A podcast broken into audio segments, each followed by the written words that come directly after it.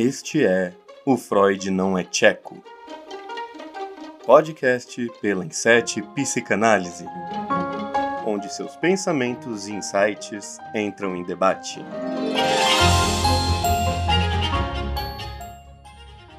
Fala, seres pensantes, tudo tranquilo? Aqui é a Tabata, psicóloga clínica, e eu sou anfitriã nesse podcast hoje do Freud Não é Tcheco, né? Em mais um episódio desse podcast construído e desenvolvido aí pela Inset Psicanálise, o nosso podcast para discutirmos sobre temas da psicanálise. A cada episódio, um novo tema, um novo pensamento e um novo conflito para vocês aí. Hoje nós iremos discutir sobre a educação em tempos de pandemia, mais especificamente sobre as mudanças necessárias que foram re realizadas para a continuidade da ação do educar em todos os níveis durante a pandemia do Covid-19. E para endossar tudo que a gente vai discutir, nós temos aqui alguns convidados, além da nossa mesa tradicional, então eu vou começar com esses convidados, a professora doutora Mônica Cintrão e o professor doutor Rodney Pereira. Por favor, se apresentem. Olá a todos e todas, um prazer estar aqui com vocês, né? agradeço muito o convite da Inset Psicanálise, para debater um tema tão bacana né, como esse, a educação, especialmente agora na pandemia.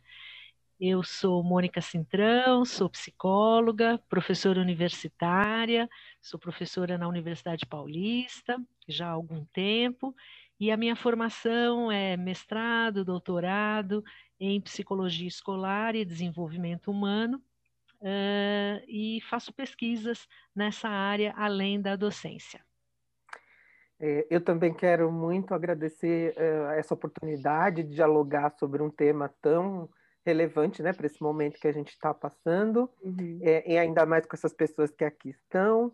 Eu sou o Rodney, eu sou pedagogo e fiz mestrado e doutorado em educação psicológica. E atualmente eu também sou professor universitário na Universidade Paulista Unip e na Universidade Municipal de São Caetano do Sul, é, e também trabalho com formação continuada de professores e coordenadores pedagógicos é, e psicólogos escolares também, que atuam na educação básica.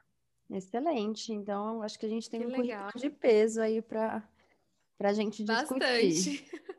E para complementar a mesa, a gente já está aqui com a Bárbara, né? Vocês acabaram de ouvir. Ela se apresenta.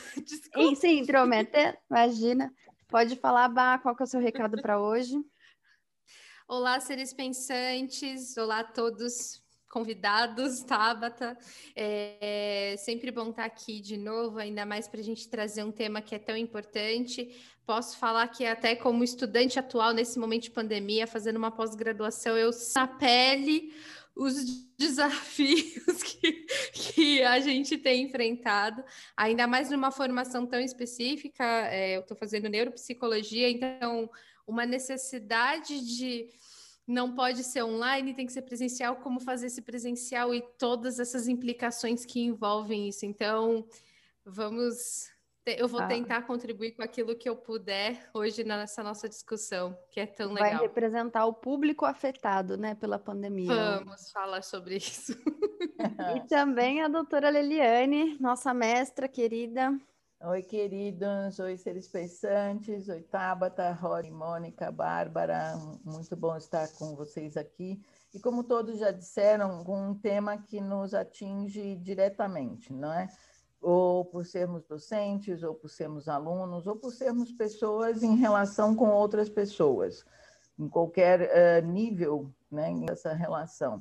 Claro que no aspecto da educação, outras variáveis, né, outros aspectos interferem, né, que, que falam daquilo até um pouco antes que estávamos né, conversando, Rodney e Mônica, em relação a como manter a presença, a proximidade, o acompanhamento à distância, não é? Uhum.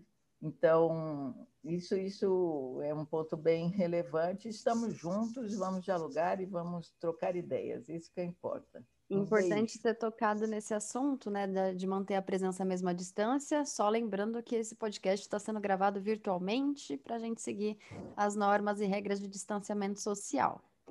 Então, vamos para o nosso tema, né, sobre a pandemia. A gente já sabe, já é um fato, eu acabei de ler um, um estudo a respeito do impacto da pandemia de crianças em termos do desenvolvimento deles em relação a uma geração anterior e o quanto que isso vai impactar futuramente, até financeiramente, para essa geração, né? Então, eu queria saber qual que é a opinião de vocês no, uh, em relação ao aspecto principal da educação e como e se é possível ele ser mantido durante a pandemia à distância ou presencialmente, enfim. Ah, Posso começar então? Vai lá, vai lá, Pode. Vai lá, vambora. Pode. Então, olha, eu entendo que o papel principal da educação é sempre, né, antes da pandemia e agora, principalmente na pandemia, é zelar pela qualidade, né, de um ensino de qualidade, gratuito, laico, né, e que atinja, né, que chegue a todos e todas.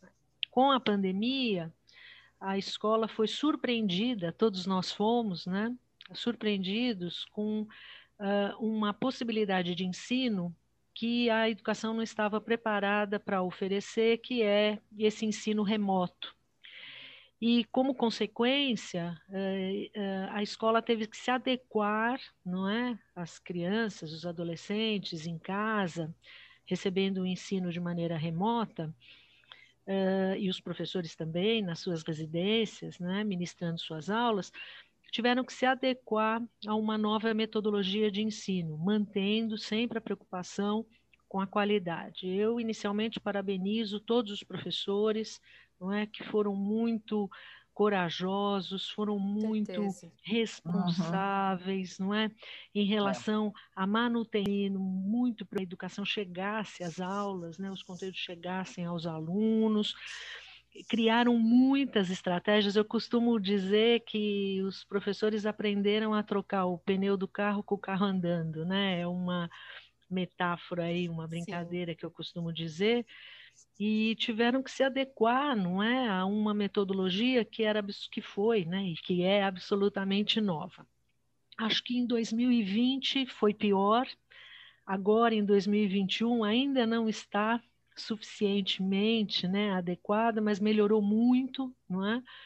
E, e, entendo que a qualidade de ensino, aspecto principal da escola, da educação, eh, está garantido de alguma maneira pelo compromisso ético dos profissionais que estão dentro da escola, sejam os gestores, diretores, eh, coordenadores, como os próprios professores. Eu sou supervisora de estágio, tenho alunos do último ano do curso de psicologia que fazem estágio nas escolas públicas de maneira remota nesse momento. Então, atendemos 17 escolas uh, do Estado, prefeitura aqui na cidade de São Paulo, e temos acompanhado né, a garra desses profissionais da educação na procura da garantia, da, da qualidade do ensino, mesmo uh, nesse momento tão difícil que nós estamos. Né? É. Bom, eu vou pegar aqui carona na, na, na, na fala da professora Mônica, acho que primeiro para concordar em absoluto com ela, né, mas para dizer que vou tentar aqui trazer algumas reflexões, né, tecer algumas considerações é, com base tanto na minha experiência como professor, né, com os estudantes de nível superior, quanto do que eu pude vivenciar como pesquisador. Né? Eu coordenei uma pesquisa o, o ano passado intitulada Políticas e Estratégias adotadas pelos sistemas municipais de ensino do Grande ABC, uh, em parceria com a professora Sani Rosa, né, e que a gente olhou um pouco para a educação básica. Então, eu trago aqui também, acho que alguns dados que ajudam né, a, a gente a entender um pouco do ponto de vista científico também é, o que aconteceu, né, é, com, com, com, com, as escolas de educação básica especialmente, porque e estou dizendo isso porque vejo uma diferença, né? A experiência que a gente vive no ensino superior tem nuances que uhum. na educação básica não tem, né? Até porque Sim. isso evidenciou um pouco para mim que uh, a, a participação ou o engajamento dos estudantes durante esse, esse, esse momento né, das ciências de ensino remoto, elas são bem distintas. Né? Quanto mais autonomia o estudante tem, é, uhum. melhor ele né, acabou se adaptando a, né, a, essas ferramentas, a esse processo todo que Mônica já citou aqui. E aí eu só queria propor, fazer só uma diferenciação que acho que é muito importante para os nossos seres pensantes, né, que é a, uhum. né, que é a seguinte, é, ensino, veja, isso que a gente tem vivido com a pandemia, é, nós pesquisadores da área de educação temos insistido muito para chamá-lo de ensino remoto emergencial, né? É, com o adjetivo emergencial, porque é um, uma forma de, de, de levar o ensino de emergência, né? Uhum. Ela é uhum. provisória, ela tem um caráter provisório, ela não pode permanecer, né? É, é, foi uma forma, né, que nós encontramos de minimizar é, as dificuldades, as perdas, principalmente as perdas. E acho que a palavra é essa, professora Liliane, né? Porque querendo ou não, há perdas, né? E a comparação uhum. que eu faço aqui é a seguinte: é, nós temos muitos estudos, especialmente da sociologia da educação, que já mostravam que, por exemplo, mesmo antes da pandemia, nos momentos de recesso, de férias, especialmente os estudantes de educação básica, têm uma perda aproximadamente de 25 a 30% é, de conhecimentos básicos de língua portuguesa e matemática, por exemplo, que são as áreas do é conhecimento que vão dar. É grande, a perda já é. era grande, né? Então, você imagine agora, né? No, a gente teve uma série de questões escancaradas aí, que, né? E aí aproveito para dizer, né? É, entendo aqui que o principal papel não é compartilhar com as novas gerações o conhecimento acumulado pela humanidade ao longo dos tempos, né? Uhum. E aí, uhum. num processo de ensino remoto emergencial, é, em que muita gente não pôde acessar, que teve dificuldade com a internet, né? A gente vivenciou muitas desigualdades isso fica prejudicado, né? Então, só essas questões iniciais para a gente começar aqui é. esse você sabe, Rodney, pensando nisso que, que você disse, que a Mônica também falou, né, das, das, eh, bom, da, da, da, principal função da educação, né, que é esse compartilhamento de conhecimento, essa, esse que não é, é agregar a nossa vida cotidiana, rotineira, agregar à vida conhecimento, não é? A gente precisa pensar mesmo nesse momento como algo emergencial e não como algo duradouro, até porque a, a, a diversidade, as diferenças, as desigualdades se tornaram, elas já existiam, obviamente, claro, mas elas se evidenciaram, não é? E nisso a gente também acaba percebendo a, a necessidade de, de pensar né, que uh, tanto os professores, por um lado, quanto os estudantes, por outro, eh, eh, tiveram eh, a metodologia de ensino, o modo de ensino também muda, é isso que eu estou querendo dizer. Sim. E quando isso muda, as relações também são, são atingidas. Uhum. Sim. Né? Porque assim a, a, gente conversava, né, há um tempo atrás, eu, Mônica, principalmente, da nossa exaustão como docentes. Sim. Né? E, e, e aqui ali eu ficava pensando, mas por que eu estou tão cansada, gente? Eu estou fazendo o mesmo que eu sempre faço, que eu sempre fiz durante esses 25 anos em que eu sou docente. Não tem diferença. Quer dizer, não tem diferença em termos da, da, da carga, né? vamos dizer assim, de trabalho, mas tem diferença na, nessa, nessa situação de relação, né? nessa troca. Que da execução, acontece. né? da forma como é executado. E porque também, eu fico pensando contigo que, assim, é, é, a gente entra aí num aspecto que é a metodologia, é diferente, a gente precisa criar outros recursos, e criar recursos num, num momento emergencial em que você não tem essa formação para esse recurso. É, exato. Uhum.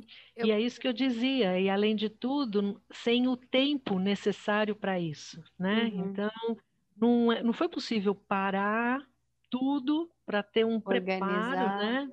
É, Acho que a isso metodologia muito da criatividade né, do, dos professores. Sem dúvida, sem dúvida. Da educação básica, né, como o Rodney trouxe, aulas, não é? Gravando aulas, mandando por WhatsApp para os pais, não é? Dos alunos, que muitas vezes famílias, não é?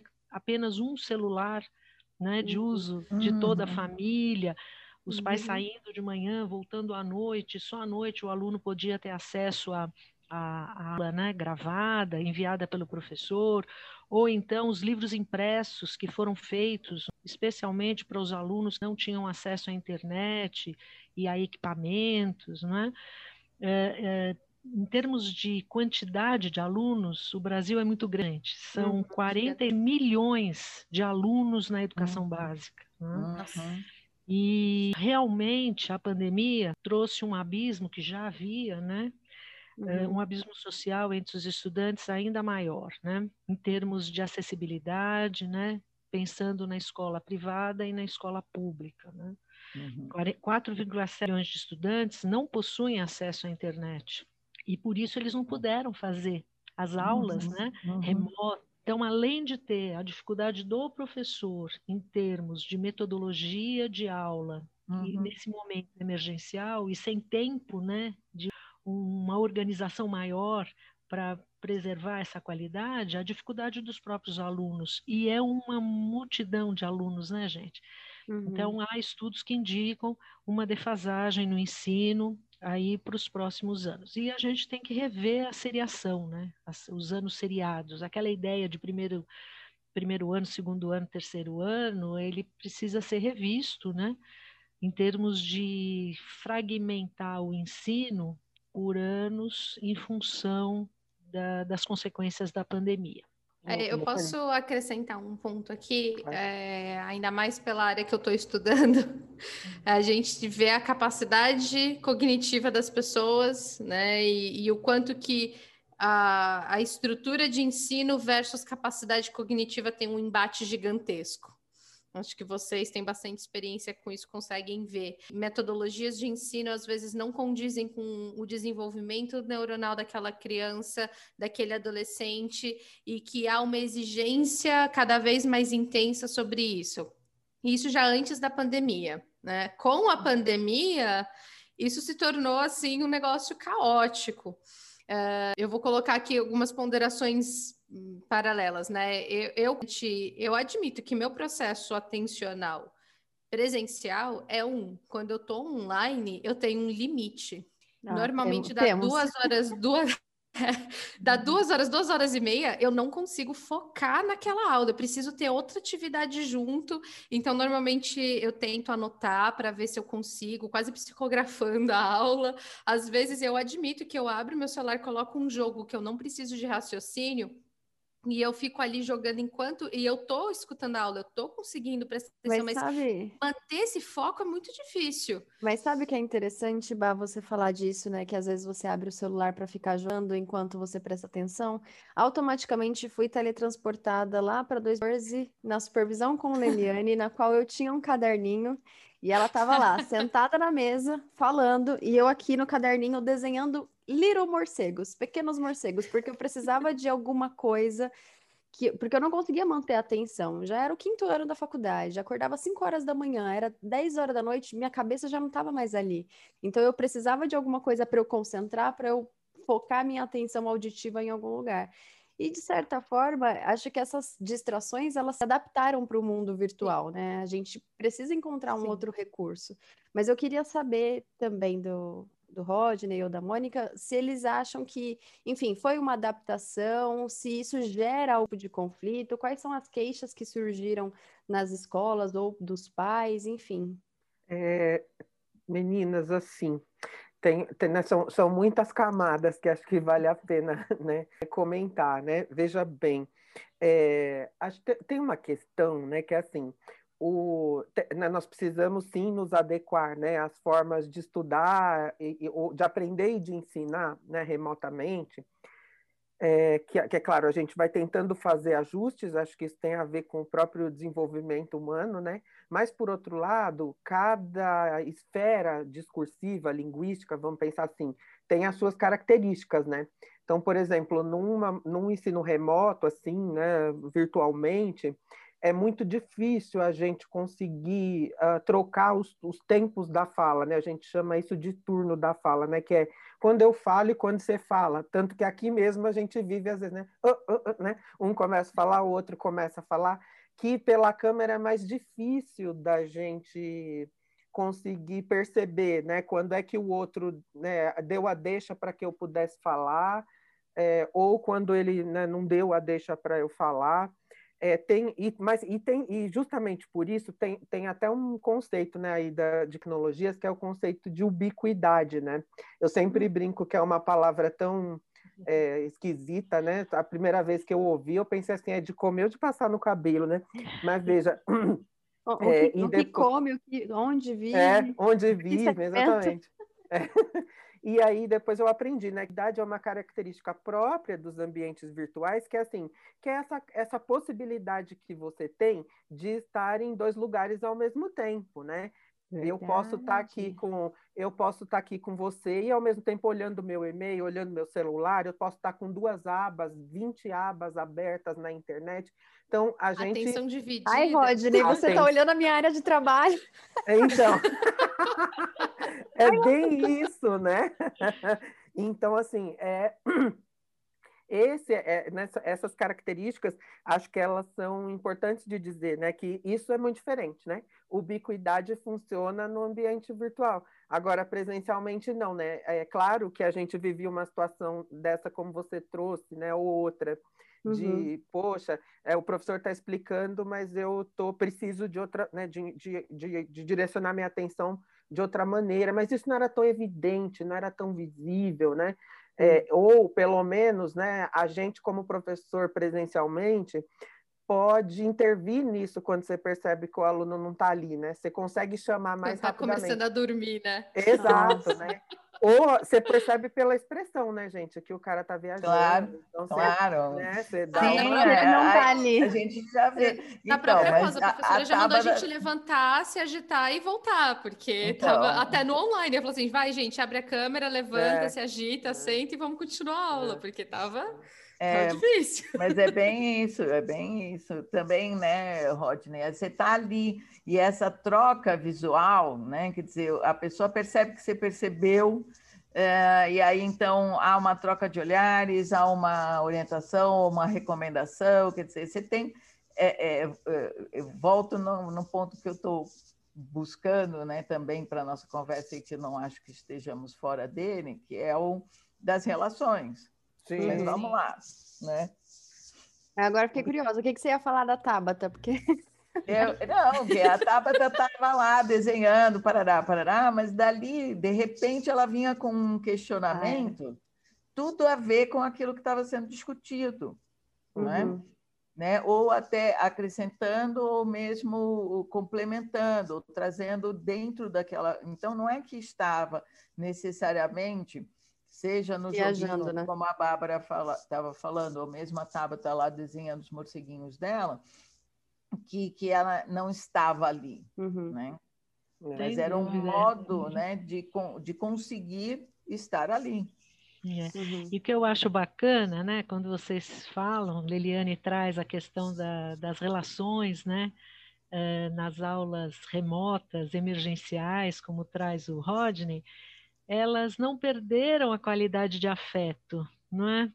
Eu tenho, eu sou professora também de disciplinas teóricas, salas com muitos alunos, mais de 100 alunos, e a troca extremamente afetiva, com olhares, com reações que o Zoom propicia também, né? Uhum. E mensagens pelo chat, né, do, do Zoom, onde as aulas acontecem e os alunos também buscando essa aproximação com, comigo, né, enquanto professora, e garantindo com isso também a qualidade de relação e a qualidade da aula, né, porque nós também, professores, nos sentimos afetados com, esse, com essa manifestação de afeto, e isso eh, traz não é, uma carga muito boa eh, na, na, na relação pedagógica aí que está estabelecida. Então, feedbacks, né? Olha, a aula tá boa, olha, tá bacana, né? Uhum. E, e, eu penso que essa mudança na, na, nas relações que a, as aulas remotas emergenciais trouxeram tiveram pontos uh, negativos, não é? Que é essa falta da presencialidade, mas também foi possível garantir vínculos ativos e produtivos no processo ensino-aprendizagem. Uhum. É, uhum. Posso trazer ah, uma. Eu queria saber, Rodney, que você estava falando das camadas. Eu gostei dessa expressão. As camadas. Tem muitas camadas, tem. A gente até imagina algumas, mas eu queria. Vamos, vamos descobrir. Derme, epiderme. Essas... É, vamos ver essas camadas. Quais são as camadas? Essas camadas. É, eu, eu pensei na camada, gente, assim, lembrando de cebola, sabe? Que quando você vai.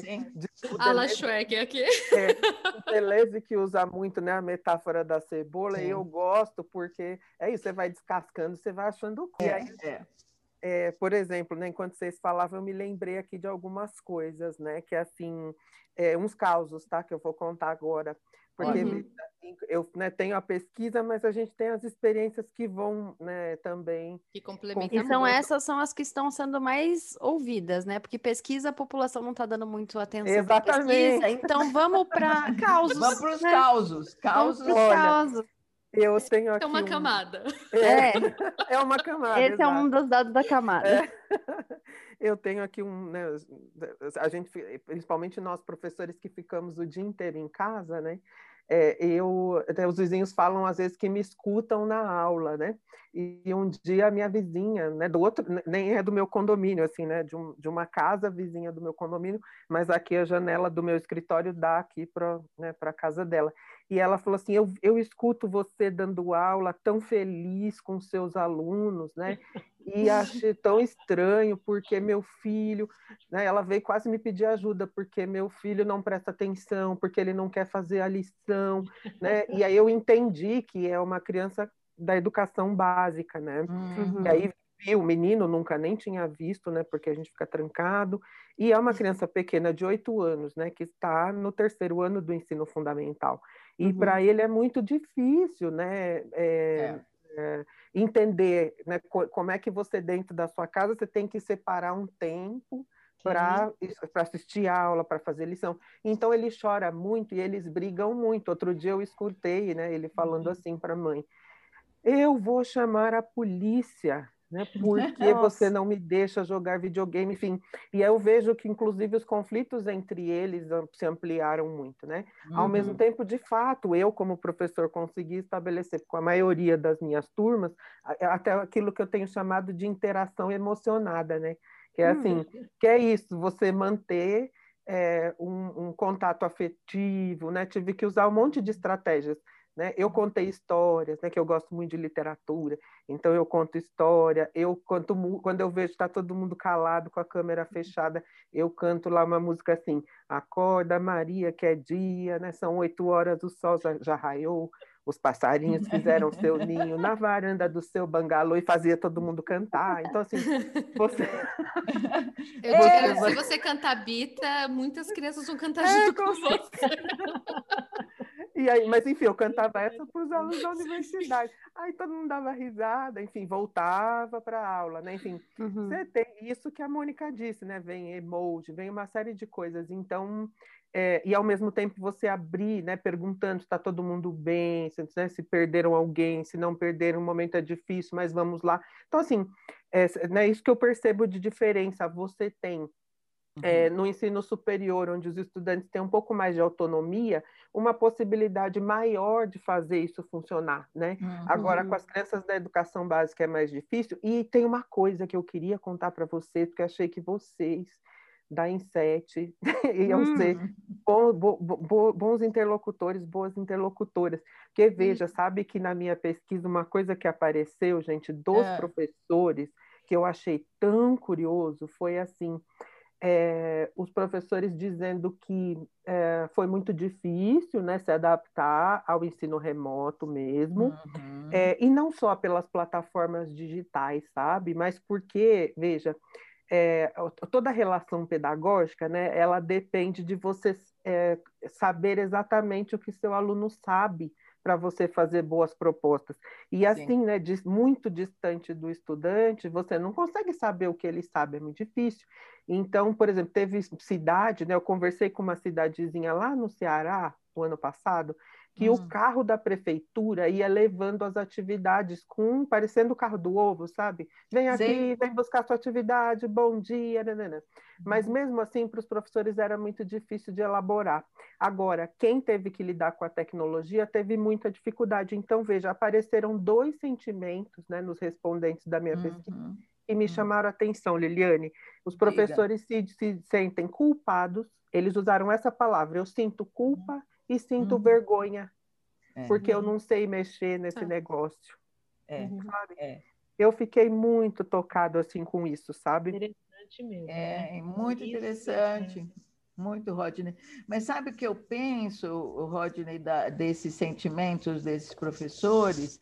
Uh, primeiro que são provavelmente é, é, docentes, professores, é, muito comprometidos com o trabalho da educação, uhum. né? Segundo, que assim culpa e vergonha é, é um problema uh, atual da nossa humanidade, né? Outro dia eu estava assistindo ah. um documentário que está passando no Curta, naquele canal Curta, que é, não sei se vocês já ouviram, chama são, são vários encontros com é, psicólogos, historiadores, antropólogos, sociólogos, filósofos, chama Consciência ao Cubo. Hum, não. Não, não ouvi, não, não Legal, não vi. Muito interessante. E aí eu estava assistindo Consciência ao Cubo. Muito legal, gente, vale a pena assistir. E aí um, um filósofo polonês, ele estava apresentando toda uma série de discussões uh, sobre uh, esse aspecto da consciência uh, hoje nossa em relação a si mesmo e ao coletivo. E aí ele fez uma frase que me marcou fundamentalmente, que talvez tenha a ver com isso que esses professores te falam desses sentimentos, não é? E ele disse assim: se no, no, no século XIX, no século XX, a pergunta era quem eu sou, a pergunta no século XXI é quem é o outro. Uhum. Ah, que interessante. Uhum. E aí eu penso que a pandemia traz isso como um soco no estômago de todos nós, de alguma maneira, uhum. não é? Uhum. E esse aspecto da culpa, da vergonha, quer dizer, como é que eu estou na relação com o outro? Como é que esse outro existe para mim? Uhum. Aonde e aí, obviamente, tem aspectos também da nossa cultura católica ortodoxa e que imprime também a nós o, o, somos pecadores por princípio, não é? Uhum. Então a gente a falha não é tomada como algo a ser incluído como uma possibilidade humana, mas como algo a ser é, é, desincluído, a ser lançado, a ser a, não ser aceito. Eu estou querendo dizer. Uhum. Mas eu penso que esse aspecto do outro é muito fundamental. Quer dizer, como que eu acesso esse outro? Se esse outro está distante de mim e eu nem sei mais quem ele é, é, eu entro em culpa e em vergonha, né? Essa uhum. invisibilidade do outro, né? Eu acho é. que, pensando aí no caso do professor, um, a, a, a, falta do outro, no caso ao aluno, né, da presença física do aluno, levou o professor a um sentimento de muita fragilidade, né? Uhum. Uh, e embora tenha usado e buscado diferentes recursos para acessar esse aluno, sempre um sentimento de incompletude, né? Uhum. Na lógica ainda está presente, ainda continuou presente. É, então, acho dúvida. bem interessante que você traz, né, também como professor universitário, isso, e compartilhando o que o Rodney diz, também nas nossas escutas às, aos professores, não é? Nas rodas de conversa que fizemos com eles, estamos fazendo ainda, né? É, eu, eu vejo que esse sentimento, né, que o Rodney traz, não é? Sentimento de culpa, de, de incompletude, de falta da, da existência do outro, que você também é, traz, Liliane, um sentimento que eles trouxeram muito para nós, não sei se apareceu na pesquisa do Rodney, foi de tristeza e saudade dos alunos. Uhum. Então, uma coisa até muito bonita, né? A, a, aquele contato de todo dia com os alunos, mesmo para chamar atenção, né? Daqueles uhum. alunos mais arteiros, mais danados, uhum. mas um bate-papo com os colegas, ou na hora do café. E, e um fato que eu até já compartilhei com você, Liliane, mas trago aqui novamente, é a saudade do cheiro do café. É. Eu achei muito significativo, Sim. o do bolo, né? Então, cada vez um leva um bolo para tomar café na hora do intervalo. A própria interação social, né, Mônica? Assim, para além do ensino, acho que a gente também precisa desse contato.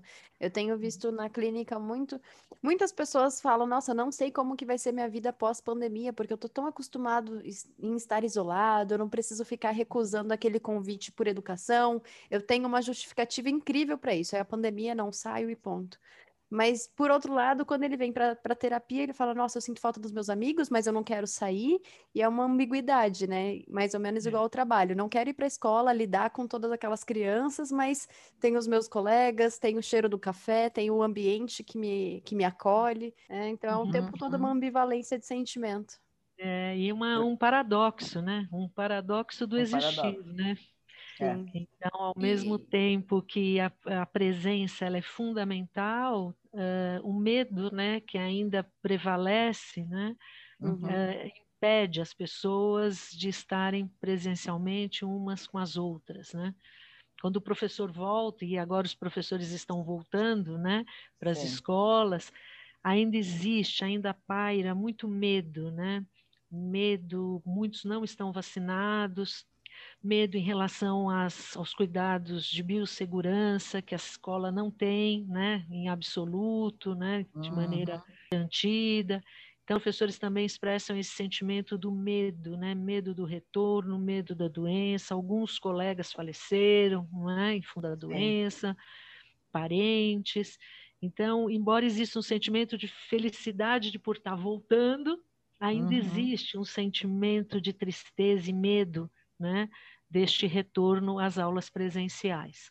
É, e é... posso, desculpa, não só comentar uma coisa, né, que acho que também que são é, camadas para comparar, né, trazendo as camadas de volta, né, uhum. é assim, é, eu, ve, eu tenho ouvido, né, e na minha pesquisa também apareceu, muito de diretores, né, de escola, que é, continuaram, né, é, indo à escola mesmo durante o, o ano passado, é, dessa questão assim que era muito esquisito estar na escola sem o barulho das crianças, né?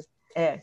Achei isso muito significativo, né? E agora nós, né, que estivemos no ensino superior, também tivemos que, né, vivemos, acho que é, relações bem interessantes, assim, né? No meu caso, que tive contato, eu tive alunos que eu nem conheço, né, pessoalmente, afinal de contas, mais de um ano, né, nessa, nesse, hum, nesse modelo, né, de ensino remoto emergencial, mas assim, né, muitos relatos. Professor, quando acabar a pandemia, vem aqui, por favor, né? É, eles fazendo meme de mim, né, durante as aulas, que foi uma das coisas mais divertidas assim que eu tive experiência, né? Fazendo minhas gatas caindo da estante aqui atrás, né? Essa coisa de, de, deles querendo entrar, né, na, na, casa da gente porque entram, né? Então, Sim. professor, que livro é esse que você tem aí? É, que, aí aquele enfeite que, gente, assim, são coisas que você nem imagina, né, que estão acontecendo, porque detalhes, professor, o que, que é aquilo que tem ali atrás, perto da sua cabeça? Né? É, olha a gata aí, olha a gata aí. Exatamente. Tipo, Vocês que não vão ver a imagem, tem uma é. gata na tela aqui do Rodney passando. Ah, isso é, né? Isso, e aí eles pediam para mostrar, professora, a Cuca está aí, a Alice está aí, né, que são as minhas gatas, e aí tinha que mostrar, enfim, e muito interessante como a gente foi vinculando a partir dessa entrada, né, é, uhum. do, dos meninos aqui nesse quadradinho, mas que já era muita coisa, né, e que, que ganhou e, o mundo da internet do Instagram, gente. Assim. E aí a gente entra no mundo da intimidade, né? Quer dizer, Sim. nós na casa uns dos outros, uns dos outros e, é. e, né, e essa é, é, um ganho de intimidade que aproxima, que ao mesmo tempo Uh, uh, uh, na relação presencial isso não, não se apresenta, ou se apresenta de outras formas, não é? Mas não dessa forma. E aí a gente entra num aspecto interessante, né? Que é assim, e os pais e as crianças em casa, né? Era você esse gancho que eu queria puxar. Caos, não é, Bárbara? Esse caos que você trouxe, né, Rodney, é, é, é bem representativo disso, porque é, é, disso que dessa situação da, da, das crianças e os jovens em casa e, a, e, e, ao mesmo tempo essa distinção. Agora é momento de estar em aula e, e aí como é que os pais entendem que é aula, né? Como os professores também esperam que, que, esse, que essas crianças e jovens estejam em aula, num ambiente que é casa, e como que a criança vai diferenciar uma coisa da outra? Não, não necessariamente é... vai. Né? Posso pegar um gancho a partir disso? Claro, claro. É, eu tava, eu tenho uma paciente adolescente que foi muito interessante que ela comentou uma coisa assim para mim eu tô indo muito melhor nas provas agora do que quando eu estava no presencial. Por quê? Porque quando eu acabo uma matéria, eu já tenho prova dela. Então, eu consigo ter uma melhor forma de é, manter esse conteúdo na minha cabeça do que quando eu tenho uma semana inteira de provas de conteúdos de dois, três meses. E foi muito interessante quando ela trouxe essa ponderação. Ela falou assim: Eu estou conseguindo aprender. Aí ela até faz assim: Não sei se eu realmente estou aprendendo, porque assim, prova online é prova online, né? Aí eu, o quê? Está colando? Mas foi muito interessante uh, essa perspectiva que ela me trouxe. E aí, trazendo o que a gente estava falando do lado dos professores, mas vamos puxar um pouco para o lado dos alunos. É, eu acho que a pandemia ela, ela, trouxe uma coisa que já vinha sendo discutida há muito tempo, mas que é uma necessidade de olhar a metodologia de ensino. É, o quanto que ela realmente, como eu falei, até dei um, um pequeno gancho lá no começo da, da, parte do desenvolvimento cognitivo, mas a gente tem que falar também se realmente está válido essa metodologia. Se, o que, que vocês acham que pode ser fruto dessa pandemia? mesmo que a gente volte para o presencial ou não, mas pensando justamente sobre isso, como ensinar, o que ensinar e, e, e como fazer esses alunos realmente aprenderem. Eu acho que, uh, antes de responder essa sua questão, Bárbara, eu gostaria de Uh, complementar a proposta da Leliane, né, que ela traz a questão dos pais com os filhos em casa, né, e como que como é que está sendo isso agora? Como professor universitário, eu tive experiências também bastante é, afetivas com os meus alunos assistindo aula e quando chegava num determinado momento, as, os meus alunos me diziam, uma aluna dizia, Pro, olha, minha mãe está assistindo a sua aula, está adorando. E aí ela quer, ela quer aparecer. Posso abrir a câmera para ela te ver? Que ela quer te mandar um beijo. Ah, meu pai pediu para fazer essa pergunta para você que ele não entendeu muito bem. Então, na verdade, quando, como professor universitário, estava ali dando aula para os meus alunos, tinham também os familiares, né, a família participando e assistindo a aula, o que foi muito bacana. Filho também, às vezes o filho vinha participar. Eu tenho uma aula uma das aulas eh, sobre Piaget, nós falamos sobre desenho, né, desenho infantil, o Rodney também é uhum. professor dessa disciplina, e aí o aluno, o filho da minha aluna fez um desenho e quis mostrar na tela o desenho que ele tinha feito. Então, isso foi muito bacana, muito gostoso, né?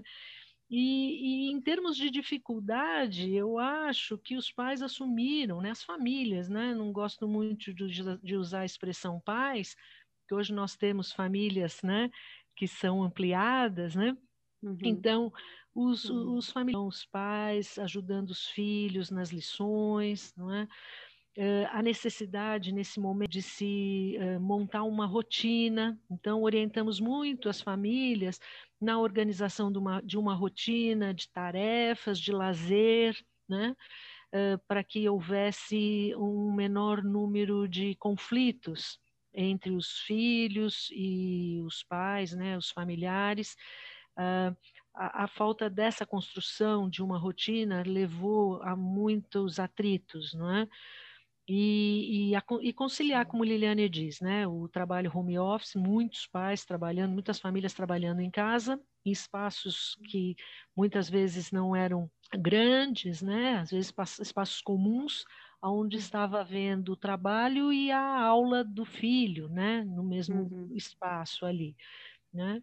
E é claro que essas salas virtuais, né? elas entre né, essas relações virtuais, essa interação virtual entre professores e alunos, elas aconteceram, estão acontecendo, mas em hipótese alguma substituem as aulas presenciais. Né?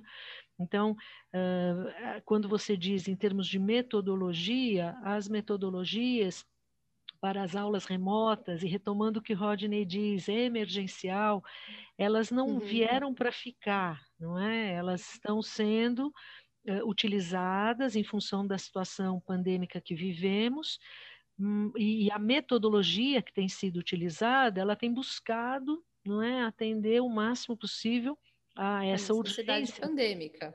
É, mas ela não uhum. substitui o presencial, né? Que é esse contato é. físico, esse contato olho no olho, não é? E uhum. que aí e tirar das famílias essa responsabilidade do ensino e aprendizado, né? De seus filhos, sendo que existe um profissional né, uhum. extremamente qualificado para fazer esse papel, que é o professor.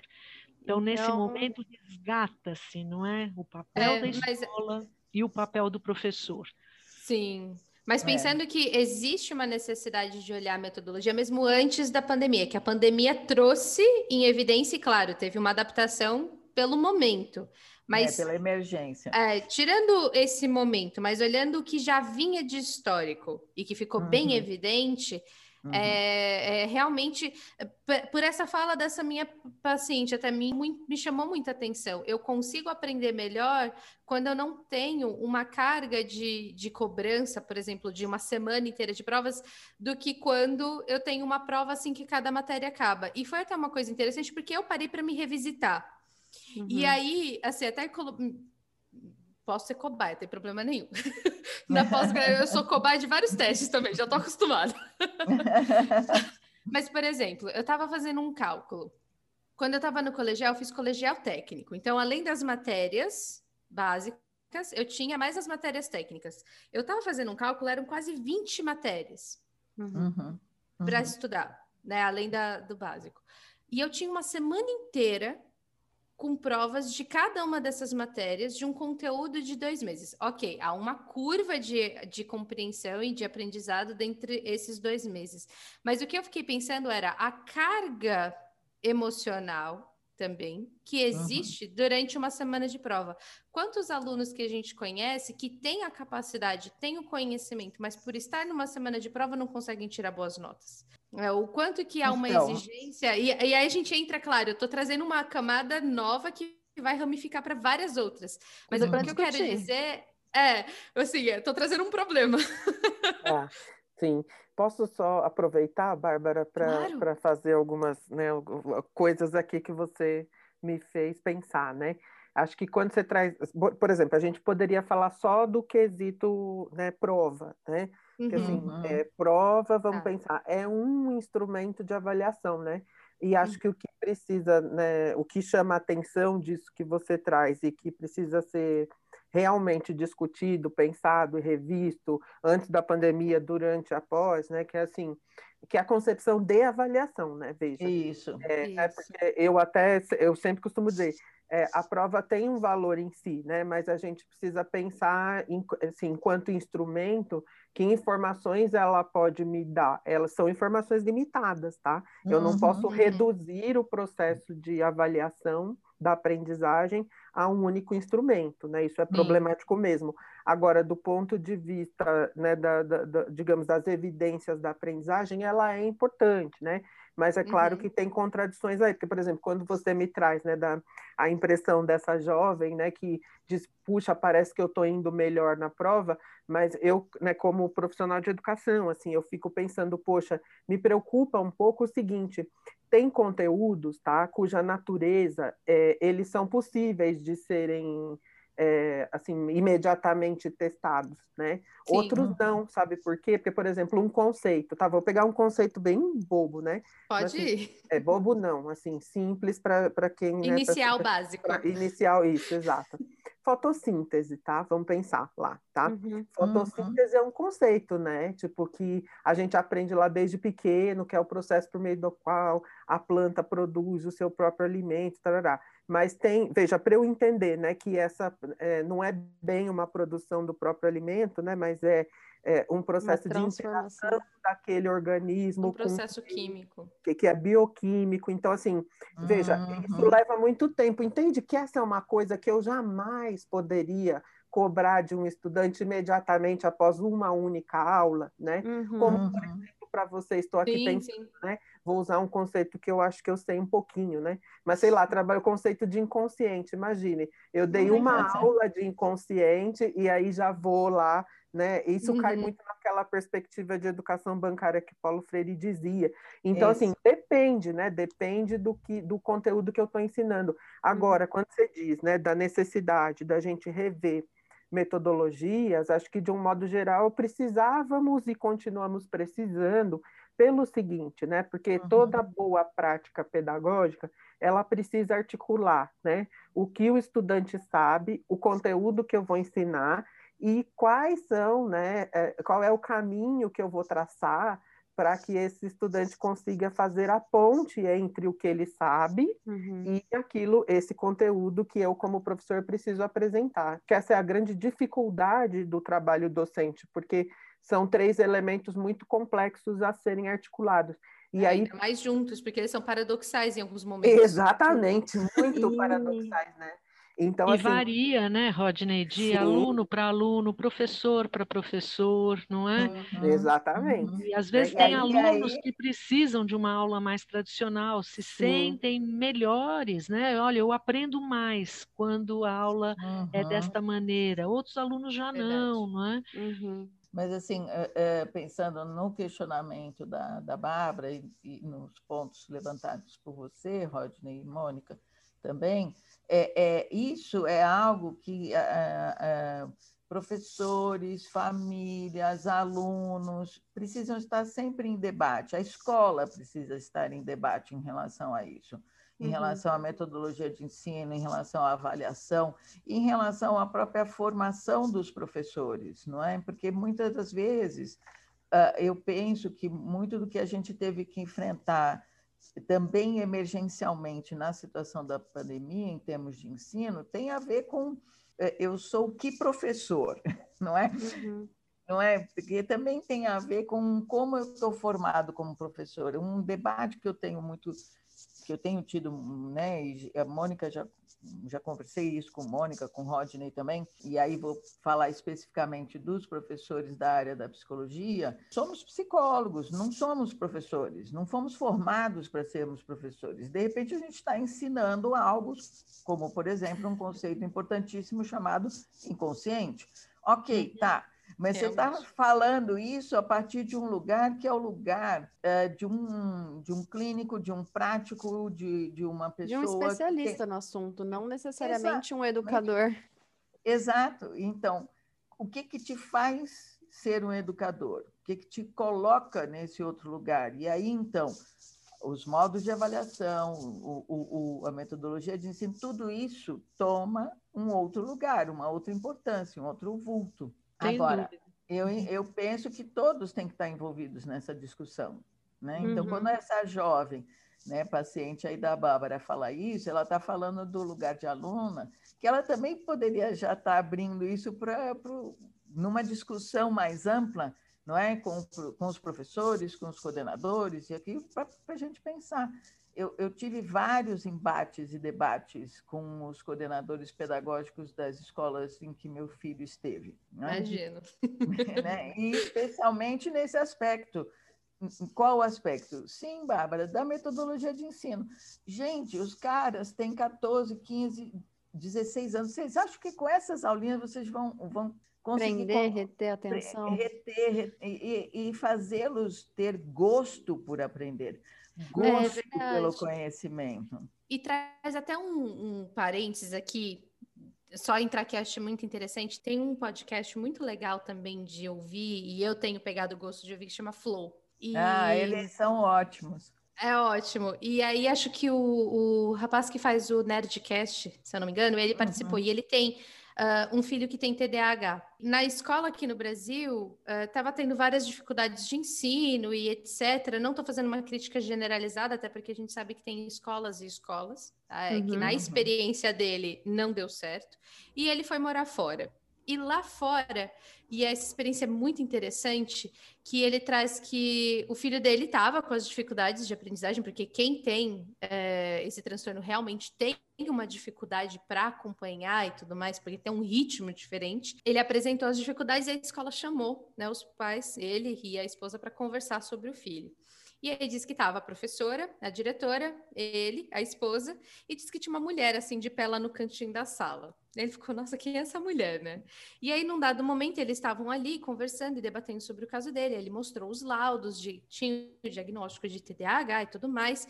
E aí, então, essa mulher, num dado momento, entra e fala assim: a partir de agora, ele vai sentar na frente. Aí a, uhum. a, coordenadora, a diretora, todo mundo, ah, não, tá bom, tá bom, tá bom. E todo mundo acatava ela. E um outro momento ela entrou de novo e falou assim: a partir de agora ele vai ter mais tempo para poder realizar a prova dele, em comparação aos outros, porque ele tem, ele precisa disso. E aí ele foi descobrir depois que ela era uma psicóloga. E ela era uhum. uma psicóloga do governo que fazia, claro, ali da região específica, tem uma divisão, mas é uma coisa que os próprios Estados Unidos têm, uh, e que quando ela falava para a escola, precisa se fazer isso para que esse aluno aprenda, a escola catava. Uhum. E eu achei muito interessante, e acho que isso entra nisso que a gente está debatendo também. É uma das linhas, claro, do que a gente está debatendo. Que existem necessidades e a gente tem alunos com necessidades específicas, e que, claro, numa sala com 40 alunos fica difícil, mas o que, que a gente pode fazer de adaptação para que esse aluno possa também ser integrado nessa aprendizagem. Eu sei que isso é um pano para manga que talvez não dê para discutir tudo hoje, uhum. mas é só um exemplo do quanto, como psicólogos, a gente também pode ter uma potência e a, a, hoje a gente tem essa abertura dentro das escolas, né? E a gente pode ter essa potência de poder ajudar a integrar esses alunos no processo de aprendizagem, junto com os professores. É uma orientação, professor, você lida com esse aluno dessa forma. Pais, esse aluno é seu filho é assim, assim assado. A gente precisa lidar com isso. Vai para um atendimento clínico. Aluno, uhum. vem cá, você precisa disso, disso, disso. Então, ter uma orientação nesse sentido, eu acho que amenizaria muitos desses problemas que a gente enfrenta no processo de aprendizagem, pensando principalmente numa rede pública. Então, Bárbara, você traz questões muito importantes. Eu acho que seria para outro podcast, né? Já fica aí o convite, Mônica. Você traz, a questão, você traz a questão da TDAH, né? Uhum. Nós temos a questão do TEA, nós temos a questão da medicalização, não é? Que uhum. isso pode gerar como efeito negativo ao próprio processo de desenvolvimento e aprendizado do aluno. Né?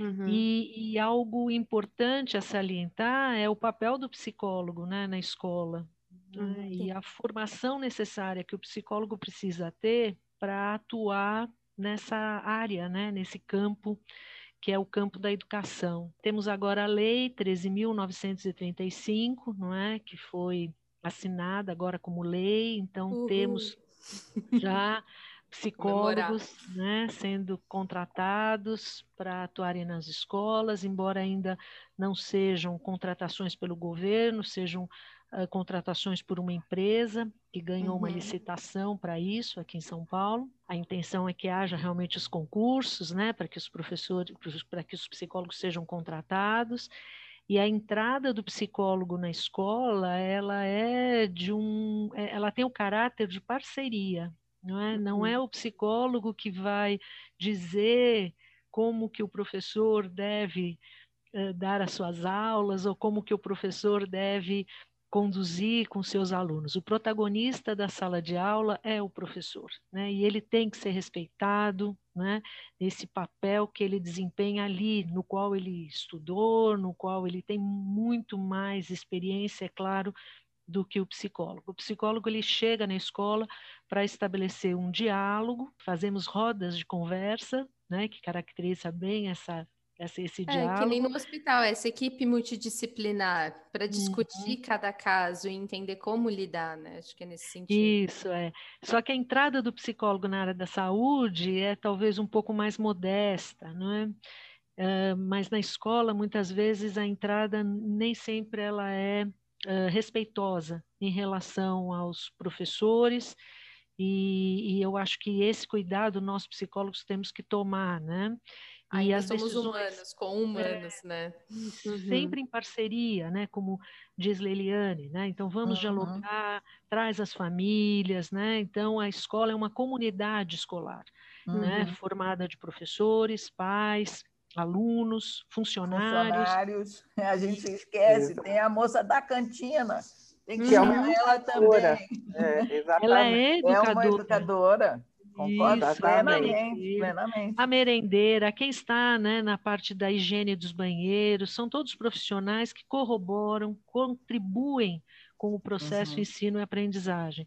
Verdade. E o diálogo é com todos eles, e o psicólogo é um mediador né, nessa uhum. possibilidade de diálogo, de escuta, acolhimento, não é? Ô, Mônica, posso só aproveitar que você está chamando a atenção para o papel do psicólogo para dizer assim, né?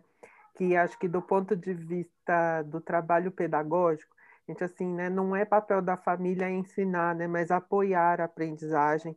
Acho é. que nesse momento a família foi muito responsabilizada nesse sentido, por isso que é, surgiram muitos conflitos, né? E por mais uhum. que a uhum. família tente, não é papel dela e continua não sendo, acho que isso precisa ficar muito evidente.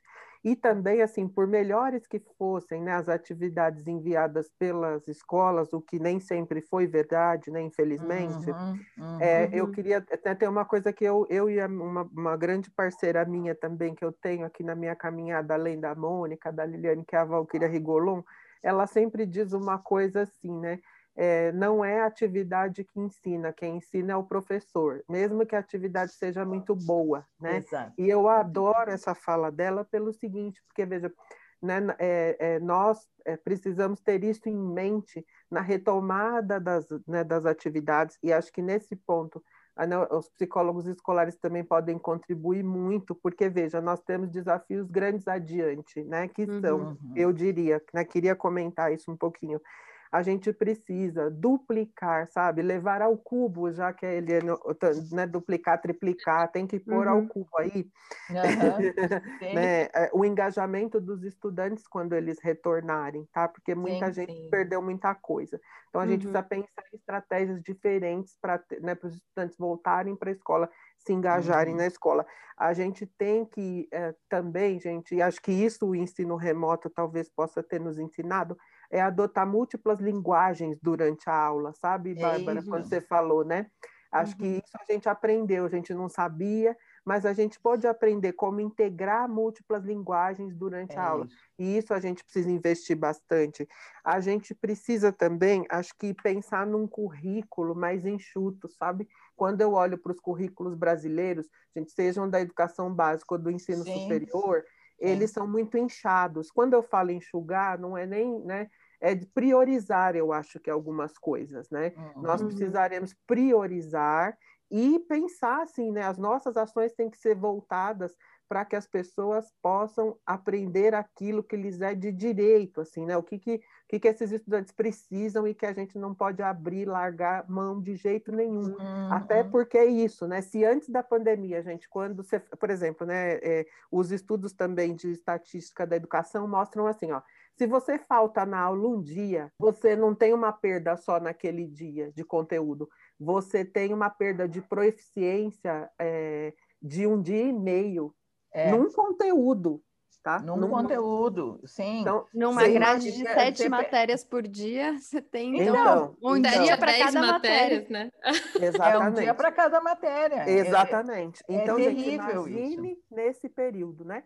Então, é. nós temos que ter muito esse olho, sabe? É um pé no engajamento do estudante, um pé no apoio da família, um pé no currículo, um pé nas nossas práticas pedagógicas, Sim. o que não é um desafio fácil. Mas vamos em frente. Né? Vamos em frente. Você pensar, né, Rodney, é, a questão é. da alfabetização, então, sim, sim, os alunos o ano passado em alfabetização, esse é. ano que é um Isso é momento é crucial né, no processo de aprendizado, né? E, um rito de passagem. E integração né? social. Acho Nossa, que tem várias fale, coisas Mônica. que, que vão abrindo, né? A alfabetização, eu acho, além da, da questão social do relacionamento, eu acho que essa questão da alfabetização, que já vinha né, com uma série de dificuldades, muitos alunos com 9, 10 anos sem ainda saberem ler e escrever, com a pandemia, o ano passado, esse ano, Nossa. Super. Sem a presença física do professor junto ao, prof, ao aluno nesse processo de Uhum, alfabetização, é realmente uh, muito sério, muito sério É, mesmo. eu penso que aqui são, são aspectos importantes e delicados da gente levar para vários espaços de debate e de discussão, né, em relação a, a essa integração, a esse chamar os estudantes para eles se trazerem, porque como o Rodney também estava falando, né, Mônica, assim, as perdas foram muitas. A perda do contato com um outro colega, a perda de alguém da família que faleceu, Quer dizer, não Uhum. dá para a gente simplesmente voltar para o presencial, sentar nas salas de aula e dizer, então vamos lá, dois mais dois é. A pandemia lá, acabou. Ih, acabou. né? Acabou, É. e aí vira a página, como se nada tivesse acontecido. Não, aconteceram muitas Uhum. situações de, de ganhos também, não estou só. Uma fragmentação muito grande. É, e uma desintegração, quer dizer, aquilo que a Tabata estava falando, de assim, será que eu volto ou não volto para o presencial? Às vezes eu fico pensando, eu mesma fico parada pensando em casa, assim, gente, espera aí, a partir de outubro, o, o meu filho já, já deve ter tomado a vacina, então eu já posso voltar para trabalhar lá. Mas eu Mas eu- quero. Mas eu quero, eu, Eu não posso. quero voltar. Como? Como que eu faço tudo isso de novo? Eu faço? Isso mesmo. É. Né? Quer dizer, então veja, se eu, uma adulta de quase 60 anos de idade, estou me pondo aqui e ali questionando. me- a me questionar sobre isso, por que, que um jovem de 10, eh, 15 ou uma criança de Uma 7, 8 criança. anos não tem questões dessa ordem? Não, não quero, Sim. não quero ir, ou E- quero ir, E o quero, mas quero ir professor, para brincar. e eu penso, Leliane, que essa volta, né? Eh, o professor não pode estar sozinho, né? O Não. professor, ele precisa ter parceria realmente para Uhum. poder se instrumentalizar, para poder apoiar o aluno que vem com uma série de fragilidades, né? Então tem que cuidar das deles, né? Quer dizer, cada Uhum. professor cuidar da Claro. sua própria Também tiveram perdas, né? Tiveram Imagina perdas. um professor que perdeu o filho e ele dá aula para uma sala que tem a mesma idade que o filho dele. Imagina como deve ser esse impacto emocional. Então, eh, eh, mostra mais ainda a necessidade e, e quais são as necessidades que esse psicólogo dentro da escola vai ter que abraçar. É, como um parceiro, né, Bárbara? E também não como clínico. Não, Não, acho que o psicólogo escolar é um clínico, ele é um psicólogo escolar, então ele tem isso. que se haver com as diferente. parcerias, ele está numa função diferente. E Uhum. também, e eu sei que vocês concordam comigo, e também, né, Mônica, não como alguém que chegue dizendo é assim que faz. Isso Uhum. mesmo. Uhum. Porque, na verdade, esse assim que faz, é assim que nós vamos fazer. Como faremos? A pergunta principal é isso: como faremos? É, é- é Exatamente, juntar, o né? o aspecto é mais sistêmico, né? Uhum. O trabalho em rede. Eh, O psicólogo não faz isso no consultório, né? Ele não Uhum. diz ao paciente o que deve Exato. fazer ou não. E a mesma coisa na Uhum. escola, quer dizer, só mudou a área, né? O campo de atuação, mas a Sim. atuação é a mesma, né? No sentido de criar espaços de reflexão, de acolhimento, de empoderamento, né? Orientação e direcionamento em casos mais agravados. Olha, fulano, gosto muito de você, adoro trabalhar junto com você, mas o que você precisa é de um psicólogo clínico, eu não vou poder te acolher nisso. Então vamos lá, eu Sim. tenho um É. contato bem legal chamado Inset Psicanálise, eu vou te direcionar, né? Até para aliviar esses professores que vêm sentindo muita culpa pela impotência da, da própria educação. Acho que não é só responsabilidade Uhum. do professor, né? Quando a Bárbara citou um pouco tempo atrás sobre a pessoa conseguir aprender o conteúdo e já fazer a prova, eu já me questionei disso, né? Se, que seria talvez mais fácil a gente estudar uma coisa por vez. Só que se a escola é um pequeno reflexo social da nossa sociedade, no nosso dia a dia a gente não consegue resolver uma coisa por vez. É tudo ao mesmo tempo acontecendo e o que a gente Uhum. consegue fazer é escolher qual foco que a gente vai dar. Então, eu Uhum. penso que também é, transformar completamente o ensino sem considerar como que a sociedade funciona e como que a vida real funciona, uhum. a gente uhum. também não vai não vai beneficiar esses jovens, né, para o futuro. Então, que, que, geração Concordo, que a gente plenamente. vai criar? Geração que vai cuidar da gente no futuro. É, não sei se eles vão cuidar da gente, né? Já tão... Por isso, a gente vira para esses jovens e fala: você aprenda direito, porque você vai ser o meu médico lá na frente. E se você fizer errado, eu vou te dar bronca. Você, é, vê, tipo, é, a pessoa falar, né, ali no, na, no início da vida infantil ou, ou, da adolescência, ah, eu quero estudar um conteúdo por vez. Tá, beleza, mas e quando chegar à faculdade? E quando chegar ao teu trabalho?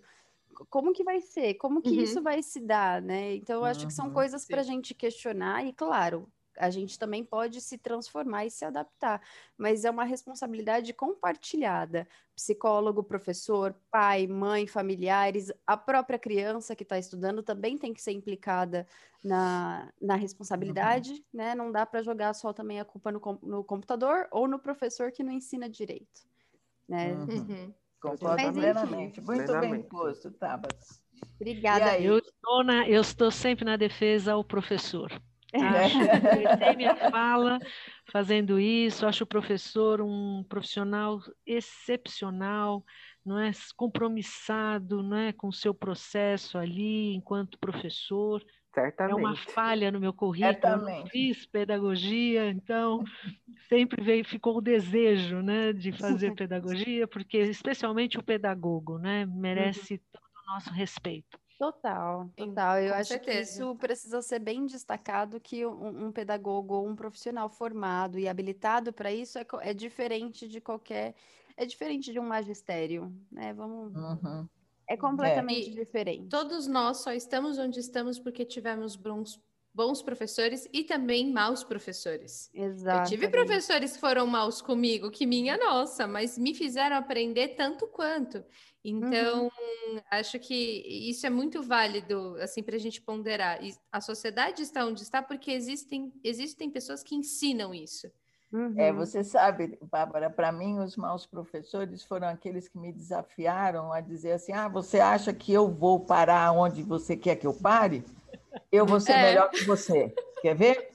Sim, não mesmo. mesmo. Eu me lembro de um professor na minha faculdade de psicologia que era, era um cruz credo, desgracento aquele professor.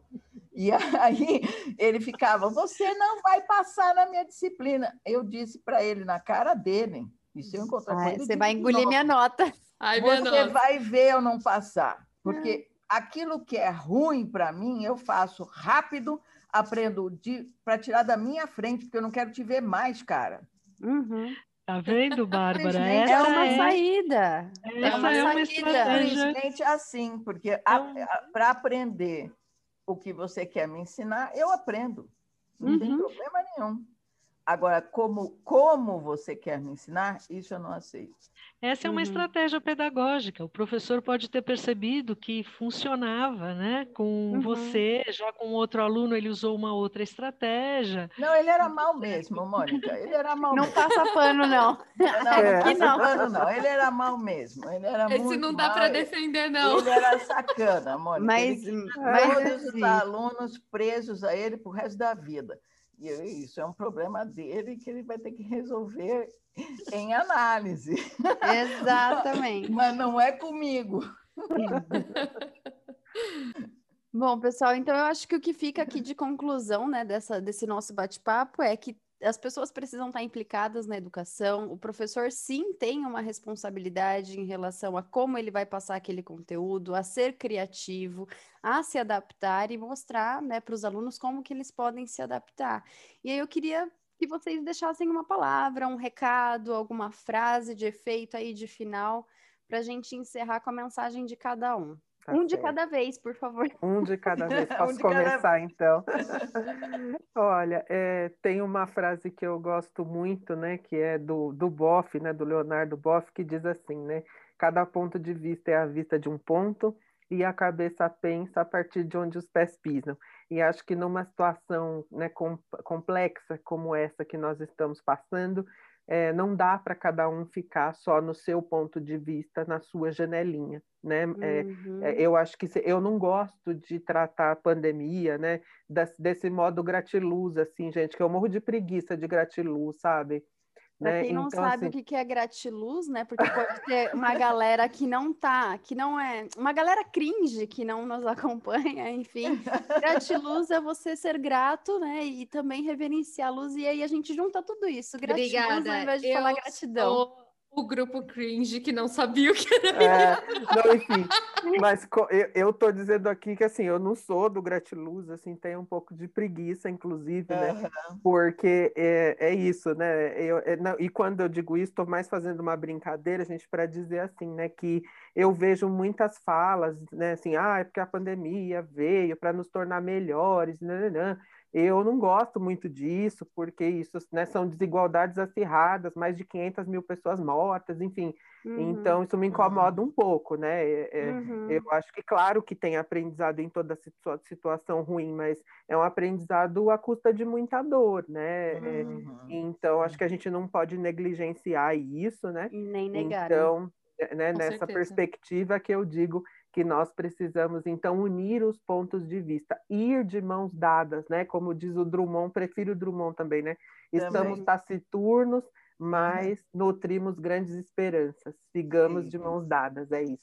É isso. Foi ótimo estar com vocês. Muito obrigada. Obrigada, Rodney. Também agradeço, viu, a oportunidade de é, dialogar não é, é, sobre essa temática que desde o início eu disse que me é muito cara, que é a educação, não é?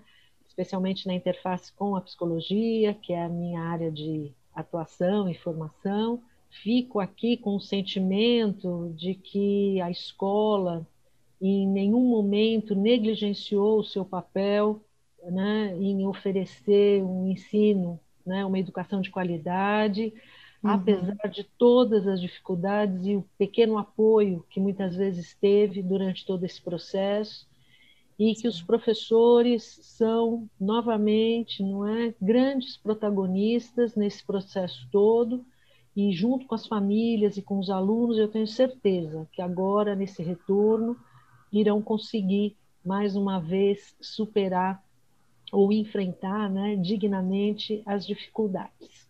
Muito obrigada, viu? Obrigada a vocês pela participação. Bárbara, Liliane, querem deixar alguma mensagem?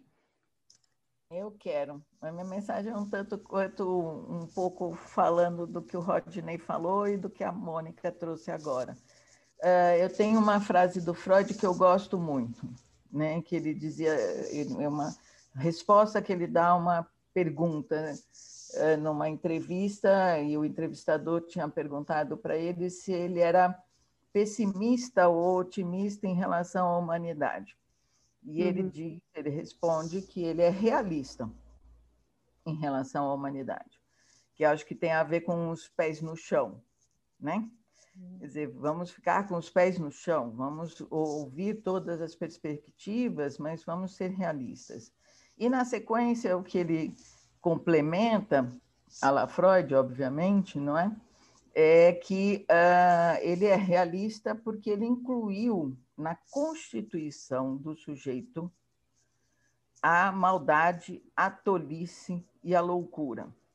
Eu penso que esse momento, quando eu falei do soco no estômago que a pandemia nos deu, é nesse aspecto, né? Quer dizer, o quanto uh, vão ser acionados aspectos loucos, tolos e até é, maus de cada um de nós a partir dessa realidade. Né? E o que vamos fazer com cada uma dessas uh, possibilidades humanas de, de, de existir e de se colocar na relação com os outros. E aí, complementando, não complementando Freud, porque eu não conseguiria fazer isso, mas entrando com algo meu, né? sejamos realistas e compartilhemos a vida é, para que a, de mãos dadas, para porque isso faz com que a gente se desenvolva, que a gente se aprimore, que a gente se apoie, que a gente se é, é, né, quer dizer, a gente dê suporte uns, a, uns aos outros sem posições de em, quem tem mais ou quem tem menos, né? Isso a gente deixa para os meninos no banheiro, uns com os outros, dizendo qual é o tamanho. quem, tem, quem tem maior, tem menor, não é? É isso. Sei. E dando, dando continuidade aqui na, nos pensamentos, e claro, vocês falaram coisas maravilhosas, seria até difícil para eu tentar complementar, mas uh, uma colega minha na pós, a gente estava debatendo algumas semanas atrás sobre nosso objetivo de carreira, porque eu quero ser professora, tenho esse objetivo. Porque eu, eu vejo a diferença que fez na minha vida e eu quero, eu quero poder fazer isso também, né? E, e a gente estava conversando e ela virou e falou assim: Mas a gente vai conseguir parar de ser estudante para a gente poder ensinar? Eu falei: E por acaso na vida a gente para de estudar? Uhum. Ser aluno? Perfeito. E aí a gente ficou olhando uma para a cara da outra e falou: Não! E a gente só deu risada e falou: Bora fazer um monte de TCC na vida. E, e a frase que eu quero compartilhar. Mestrado, aí vai no uma das- mestrado, né? É, Viu, Bárbara? Aí você vai pro mestrado, doutorado. Aí. Isso mesmo. É isso aí. Vamos é isso aí. indo, eu tô terminando a pós, e aí eu vou, vou caminhando aí no, no ritmo que eu conseguir seguir aí. Mas é o meu, meu foco tá lá. E uma das frases que eu tenho, para mim, é uma frase da Melanie Klein que eu adoro, que ela fala: quem come do fruto do conhecimento é sempre expulso de algum paraíso. E eu gosto Uhum. muito dessa frase, porque quando eu estudo, eu descubro que eu não sei metade, do, nem um mínimo, assim, um ínfimo do que eu poderia saber. Hoje, fazendo pós de novo, voltando a estudar, que é uma coisa que eu particularmente amo, me faz olhar assim para as matérias e ver que eu estou tendo só uma pequena pincelada daquilo e que tem tanto mais para aprender, que tem tanto mais para fazer, e que tem tantas possibilidades que você olha para esse mundo do aprender que você fala assim, nossa, para onde eu Uhum. vou? É, e, e é algo que eu realmente amo. Eu não tenho outra palavra a não ser amar isso.